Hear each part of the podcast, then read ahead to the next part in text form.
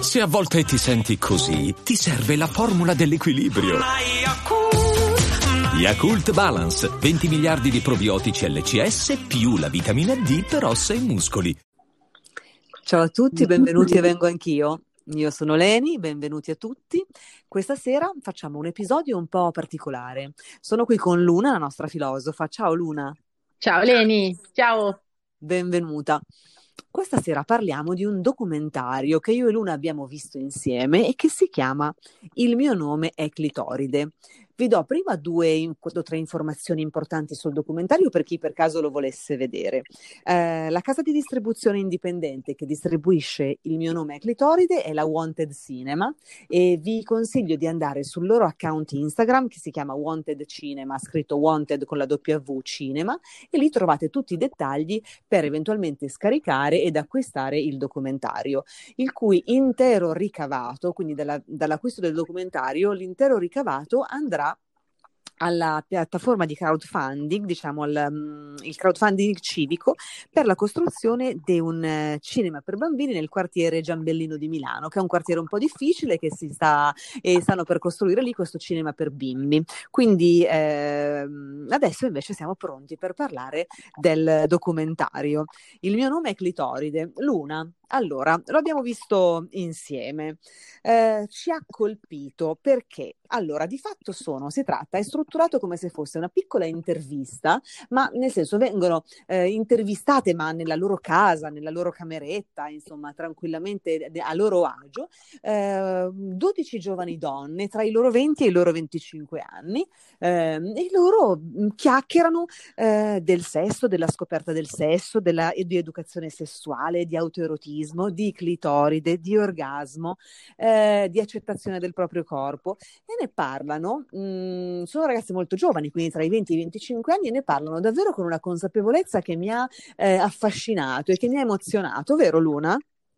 Sì, eh, assolutamente. Una cosa che mi ha proprio veramente sbalordito è il fatto che, beh, sbalordito forse non è la parola giusta perché non mi sorprende così tanto, ma il fatto che comunque sia ancora oggi così difficile parlare tra donne di, di sesso e con questa libertà che poi le ragazze eh, quando si trovano, sappiamo benissimo che quando ci troviamo tra di noi in un contesto in cui davvero possiamo aprirci, viene fuori un mondo, perché ognuna di noi veramente ha un mondo incredibile da raccontare, da raccontarsi. Quindi eh, mi colpisce il fatto che appunto ancora oggi sia, sia difficile arrivare a questo punto di intimità tra donne per cui potersi esprimere così liberamente, ma che davvero ci perdiamo qualcosa a non farlo. Eh, Verissimo, sì. bello, bello, hai ragione, hai ragione Luna. Infatti io, ah, nel senso, l'ho guardato due volte perché la prima volta l'ho guardato così come si guarda un film e la seconda volta l'ho guardando prendendo appunti perché poi volevo ecco, che mi rimanesse qualcosa no, di, di, questo, di questo documentario. Quindi voi immaginatevi ci sono queste ragazze che si raccontano, ehm, sono 12 e ehm, sono, um, un po' sono eterosessuali, un po' sono omosessuali, quindi eh, parlano del sesso proprio a 360 gradi. E um, inizialmente iniziano con delle domande sull'educazione sessuale, no? Come questa educazione sessuale di fatto ehm, non, nelle scuole avvenga in un modo un po', e grazie a Dio, ah, perché il, scusate, ho dimenticato di, di riportare che il documentario è girato in Belgio, quindi le ragazze sono delle ragazze che vengono dal Belgio, eh, ovviamente è doppiato in italiano e eh, non abbiate paura. Quindi mh, l'educazione sessuale che probabilmente in quel paese si fa, però ehm, arriva un po' mh, come dire, dal punto di vista, si fa un'educazione sessuale più anatomica, volendo, vero Luna? Sì, sì, le ragazze parlavano proprio di un sesso raccontato nell'ambito delle scienze naturali, quindi dal punto di vista della meccanica oppure della malattia. Tra l'altro il sesso viene raccontato sempre solo come eh, penetrazione da un lato, oppure si parla comunque di, di vagina, di trombe di falloppio, ma per esempio non viene mai citato il clitoride perché non ha nessuna funzione riproduttiva, quindi è come se fosse completamente ignorato. quello che non emerge dall'educazione sessuale che si riceve a scuola, che è estremamente asettica, è il, il concetto di piacere, cioè non, sembra quasi non avere, essere del tutto decontestualizzato rispetto al, al rapporto sessuale come viene inteso a livello scientifico.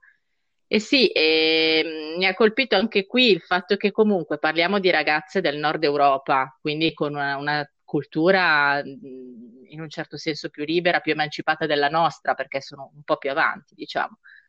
Tuttavia, la difficoltà a parlare in famiglia, ad esempio, eh, l'educazione familiare ancora oggi per le ragazze di 20-25 anni eh, non viene svolta dalla famiglia, quindi c'è questa difficoltà no, anche dei genitori di affrontare questi argomenti, soprattutto immagino con le, con le ragazze. Io ho capito anche questo, che il tabù per quanto riguarda il sesso eh, si riferisce principalmente alle ragazze.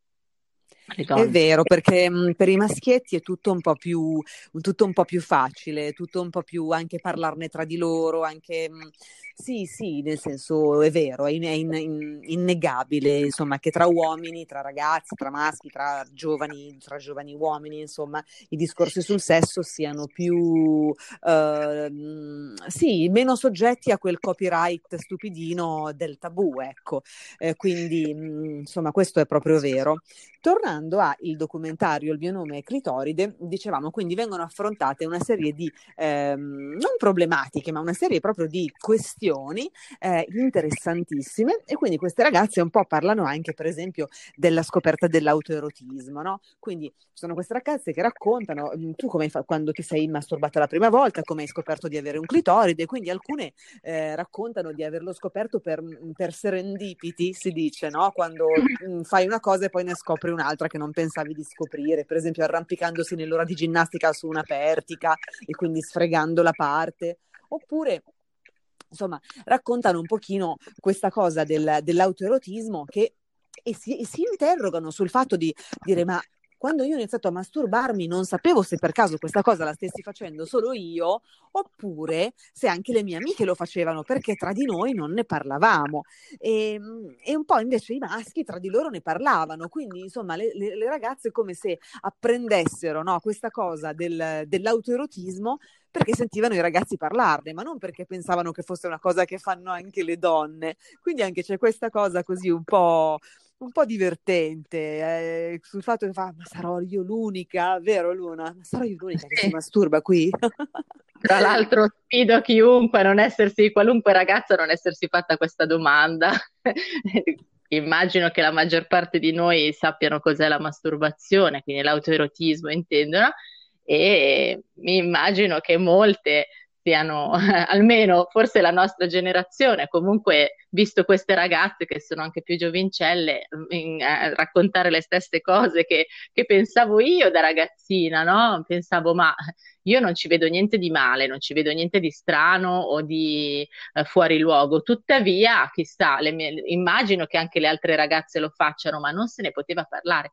Una cosa che emerge molto, appunto, anche dai discorsi di queste ragazze, che mi sono proprio rivista, eh, dicevano proprio, mh, mm, parlavano di questa difficoltà, non, non, si poteva, cioè se si menzionava il sesso tra ragazze, si parlava molto di sesso magari anche, ma eh, sempre relativamente alla relazione con il maschio, come se non come se la sessualità femminile non appartenesse di diritto alle donne. Questa è una cosa molto, molto, molto importante. Cioè, addirittura una delle frasi che mi ha più colpito viene detta da una ragazza all'inizio del documentario, dice eh, forse dovrei parlarne con il mio ragazzo di come della masturbazione. Eh, si interrogava sul fatto di appunto partecipare a questo nucleo di interviste, no? E, e, diceva mi trovo a parlare di queste cose di cui non ho mai parlato con nessuno, forse con il mio fidanzato dovrei parlarne. E poi diceva, ma in fondo perché dovrei parlarne con il mio fidanzato? Cioè, no, come, quasi lo stesse tradendo, facesse una cosa alle sue spalle a parlare di, della sua sessualità con altre persone. E lei dice a un certo punto, non penso appartenga a lui la mia sessualità. Questa secondo me è una cosa molto importante su cui riflettere, cioè eh, siamo stati abituati a concepire noi stesse sempre nella relazione con l'altro, con l'uomo, con il maschio.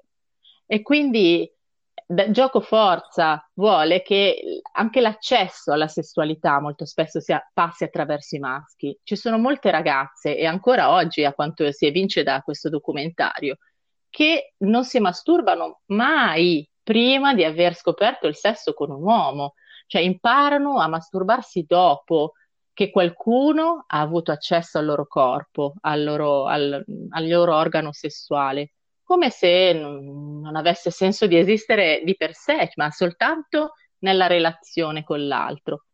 Eh, c'è ancora tanto cammino da fare, temo, sul, sul fronte femminista. Vero, è una cosa interessante, è una cosa interessante su cui riflettere. Questa, è vero. È verissimo. E, um, un altro degli argomenti trattati, eh, in realtà molto interessante e molto, anche su questo è fondamentale operare una grande riflessione, è il tema del corpo, il tema dell'immagine di sé, il tema dell'accettazione di sé, no? Quindi c'è questa ragazza che parla di, di, se stessa e dice insomma che inizialmente, soprattutto all'inizio, ma che comunque è un po' il leitmotiv di tutta la sua vita di donna e quindi di donna alla scoperta del sesso e della sua sessualità eh, e del suo clitoride è sempre stato eh, comunque mh, accompagnato dalla immagine di sé che a lei non piaceva, quindi lei non, lei non ama il suo corpo e quindi eh, quasi ehm, per disprezzo nei confronti del suo corpo non riusciva a toccarsi nemmeno lei. E questo è un altro argomento davvero sul quale eh, dobbiamo assolutamente, si può dire, martellare perché questa è una ehm, grave eh, perdita, nel senso che il nostro corpo è come è e noi lo dobbiamo amare come è. Sì, è difficile, sì, lo amo lo stesso. Quante persone difficili siamo riuscite lo stesso ad amare? Quante situazioni difficili abbiamo comunque accettato? E allora non dobbiamo accettare il nostro corpo, che è nostro e ci accompagnerà per tutta la vita? Assolutamente sì, va fatto. E quindi accettare il nostro corpo e quindi sì, toccarlo e quindi sì, masturbarci, anche se il nostro corpo non rispetta i canoni eh, che ci vengono dati dalla società, anche se noi non siamo delle fotomodelle, ma nessuna di noi è una fotomodella. Le fotomodelle fanno quel lavoro, ma noi siamo delle donne, siamo tutte donne, siamo tutte belle e siamo tutte proprietarie della nostra sessualità e abbiamo il dovere, il diritto verso noi stesse di goderne in maniera libera. Quindi ecco, questa cosa dell'immagine di sé, della vergogna per non appartenere ai canoni mh, mm, sociali, insomma, tipici della bellezza, è un altro, un altro argomento che viene trattato, tra l'altro, con una dolcezza, con una gentilezza, con una profondità nel documentario che mi è davvero, mi è arrivato proprio, mi è arrivato proprio nella pancia, devo dirlo questo, è proprio bellissimo. Sei d'accordo, Luna? Sì, davvero commovente, ma poi soprattutto il fatto che cioè, eh, ti fa riflettere su quanto la, la società questa perversione, io la chiamo una perversione, una distorsione quantomeno, eh, della, della, visione che abbiamo del corpo e del, e del, sesso che produce la società dell'immagine, cioè mh, mm, quasi che il diritto al piacere dovesse passare attraverso l'immagine corporea, questa cosa è, è incredibile. È incredibile che mh, mm, ci siano dei canoni estetici, non c'è nessun, n- non dobbiamo eh, essere fatti in un certo modo per poter accedere al sesso e al piacere, cioè non, sono due cose che non c'entrano nulla. La bellezza estetica del corpo, che poi parliamo di canoni imposti dalla società di massa, non stiamo parlando di reale bellezza, la reale bellezza appartiene a tutti, così come il sesso, così come il piacere eh, parliamo di canoni imposti, che già questo, voglio dire, mh, mm, è abbastanza limitante. Eh, rientra anche, secondo me, in una visione molto performante del sesso, per cui il sesso viene associato alle immagini della pornografia, a quindi a questi corpi perfetti che propone la pornografia, a, questi, a questo sesso stereotipato, e al quale purtroppo allora, siccome le ragazze parlano molto di questa cosa, per cui accedono alla, mm, alla, alle conoscenze di base del sesso e quindi anche della masturbazione attraverso i maschi, i primi rudimenti li apprendono attraverso i maschi, i quali a loro volta i primi rudimenti li apprendono dalla pornografia. Quindi diciamo, eh, già non c'è un accesso diretto al proprio corpo, al proprio piacere, in più eh, pa- il, le persone da cui apprendiamo, il, iniziamo il nostro apprendistato sessuale, a loro volta sono del tutto eh, inca- inesperti, ma allo stesso tempo anche, come dire, condizionati dalle, dalle immagini che mh, vengono propinate continuamente, insomma, non se ne esce bisogna cominciare a considerare il corpo come qualcosa di molto diverso da, questi, da, questa, da queste immagini che ci vengono continuamente propinate da, da ogni parte. Vero, vero, vero, vero. Eh, e quindi arriviamo a parlare un po' di cultura, no? le diverse culture, perché un'altra cosa che mh, emerge dal documentario Il mio nome è Clitoride è che mh, le ragazze che, ra- che si raccontano, no? quindi che raccontano se stesse, la loro sessualità, vengono anche da culture diverse, no? E quindi c'è questa ragazza che racconta che nella sua cultura eh, le donne si, di- si, di- si dividono no? in donne disponibili e donne bloccate, no? le chiama. Mi piace molto questa, questa di- differenza. Quindi la, la, donna quindi deve posizionarsi nel mezzo, insomma, tra le disponibili e le bloccate per essere una donna, diciamo, ehm, come si può chiamare, socialmente, eh, che, che, può vivere e che può affrontare la, la società in cui vive vive, no? quella che sta un po' nel mezzo, tra le, tra le bloccate e le disponibili. Questa cosa anche mi aveva affascinato un po' devo dire. Eh, interessante che abbiano comunque intervistato tante donne diverse per avere proprio una visione con dei background diversi, anche con dei gusti sessuali diversi, per avere un pochino una visione a 360 gradi. Si parla di verginità e si parla di orgasmo. Ci sono le, rag- le ragazze quindi descrivono, e di questo non parliamo qui nel podcast perché sarebbe bello davvero che voi lo ascoltaste proprio direttamente, viene chiesto loro di descrivere l'orgasmo e vi dico la verità, ehm, io sono rimasta anche qui tanto affascinata eh, dalla eh, quantità di dettagli e dalla modalità di descrizione che queste ragazze usano perché io personalmente e non ho problemi oramai a dirlo perché oramai la mia missione è che le donne non lo fingono fa- il mio lavoro è le donne non devono più fingere l'orgasmo quindi io non ho nessun problema a dirlo che quando io avevo la loro età non avrei saputo descrivere un orgasmo perché non ero mai riuscita a provarlo. Quindi non, certo io da sola masturbandomi, ma nel senso non, non avevo mai provato l'orgasmo con la penetrazione, insomma, mentre facevo sesso con un'altra persona. Quindi questa cosa mi ha davvero affascinata, ecco, che quindi queste ragazze avessero una tale conoscenza di se stesse al punto da vivere con grande soddisfazione la loro sessualità di coppia e al punto da raccontarlo con quella, ehm, diciamo, eh, con quei dettagli nei particolari e anche con quella, eh, come si può chiamare, mm, scioltezza, rilassatezza, insomma, ne hanno parlato proprio in maniera molto tranquilla, vero Luna? Sì, bellissimo, veramente la descrizione fisica delle sensazioni dell'orgasmo che io, cioè, mentre l'ascoltavo dicevo sì, è vero, è proprio così, però non, non avrei mai saputo verbalizzarlo. È stato, sì, molto, molto carina questa cosa ed effettivamente è qualcosa di cui non, non si parla. Sono tutti argomenti di una semplicità e che appartengono alla vita di tutti noi, di tutti noi, eppure non, non se ne parla mai. È incredibile. Sì, sì, devo dire questo è proprio un bel documentario e ringrazio infatti le ragazze di Wanted Cinema che mi hanno dato la possibilità, che ci hanno dato la possibilità a me e a Luna di, di poterlo visionare perché mh, in realtà il documentario è uscito mh, in anteprima per l'8 marzo, per la festa della donna, però comunque poi è rimasto, ora si può, si può, si può vedere. Quindi mh, in verità devo dire grazie perché mi ha aperto un mondo interessante, ho visto delle ragazze eh, coscienti, delle ragazze disinvolte, delle ragazze che hanno parlato di problematiche anche molto intime come la verginità, davvero come cioè, sono venuti fuori tutta una serie di argomenti mh, mm, belli, profondi, dei quali davvero potremmo fare puntate e puntate, episodi su episodi di Vengo Anch'io e ancora non arrivare ad esaurirli del tutto.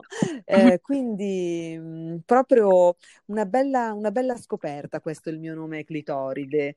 Eh, vuoi aggiungere qualcosa, Luna? C'è qualcosa che ti viene in mente che vorresti dire a proposito?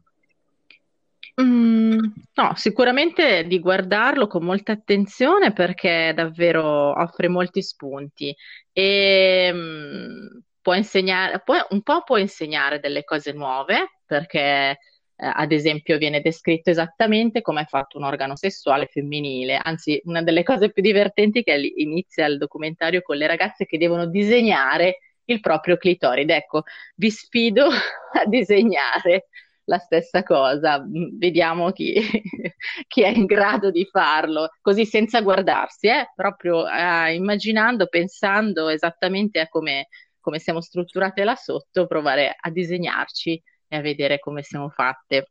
Non è facile, io non sono No, in grado. Nemmeno io forse lo sarei. Sì, io so per, io perché so come tu, io e tutti quelli che sanno come è fatto perché lo vedi sui libri, no? Che vedi questa doppia Y capovolta, eccetera. Però a vent'anni, se mi avessero chiesto disegna il tuo clitoride, così a memoria, forse cosa avrei disegnato io? Un cerchietto? Un pallino? Esatto, esatto. Loro, bello, bello, devo dire sì, le registe, che sono queste due registe belghe, ehm, hanno avuto una bella idea. Una si chiama eh, Lisa e una si chiama Daphné e sono davvero, hanno avuto una bella idea e hanno fatto un bel lavoro e bravissime anche le ragazze. Anche le ragazze mm, che parlano di loro stesse. Eh, ci sono queste due ragazze omosessuali che raccontano, il- che si raccontano e mh, parlano, c'è una che racconta un episodio che le capita, no? Quindi lei a un certo punto deve eh, parlare della sua verginità e anche lì devo dire che mi sono, mi sono veramente emozionata. È stato bello, bello. Mm, un- un'ora e 18, un'ora e 20 davvero mm, passata ehm, con tanta emozione, una via l'altra. Bello. Il mio nome è Clitoride, ci è piaciuto. Sì, confermo. Ok, allora, ehm, ascoltatori e ascoltatrici, se volete visionare il documentario Il mio nome è, Il mio nome è Clitoride, andate sull'account Instagram di Wanted Cinema, che si chiama Wanted Cinema, e lì trovate tutti i dettagli per andare sulla, sulla piattaforma Wanted Zone e niente, e acquistare il documentario. Grazie a tutti, da Leni, un abbraccio fortissimo, grazie Luna come sempre per la tua, eh, i tuoi contributi sempre preziosi Grazie, grazie a te, Eleni, veramente. e noi ci risentiamo qui a Vengo Anch'io tra una decina di giorni. Vi abbraccio, ciao da Leni, ciao. Ciao, ciao, ciao.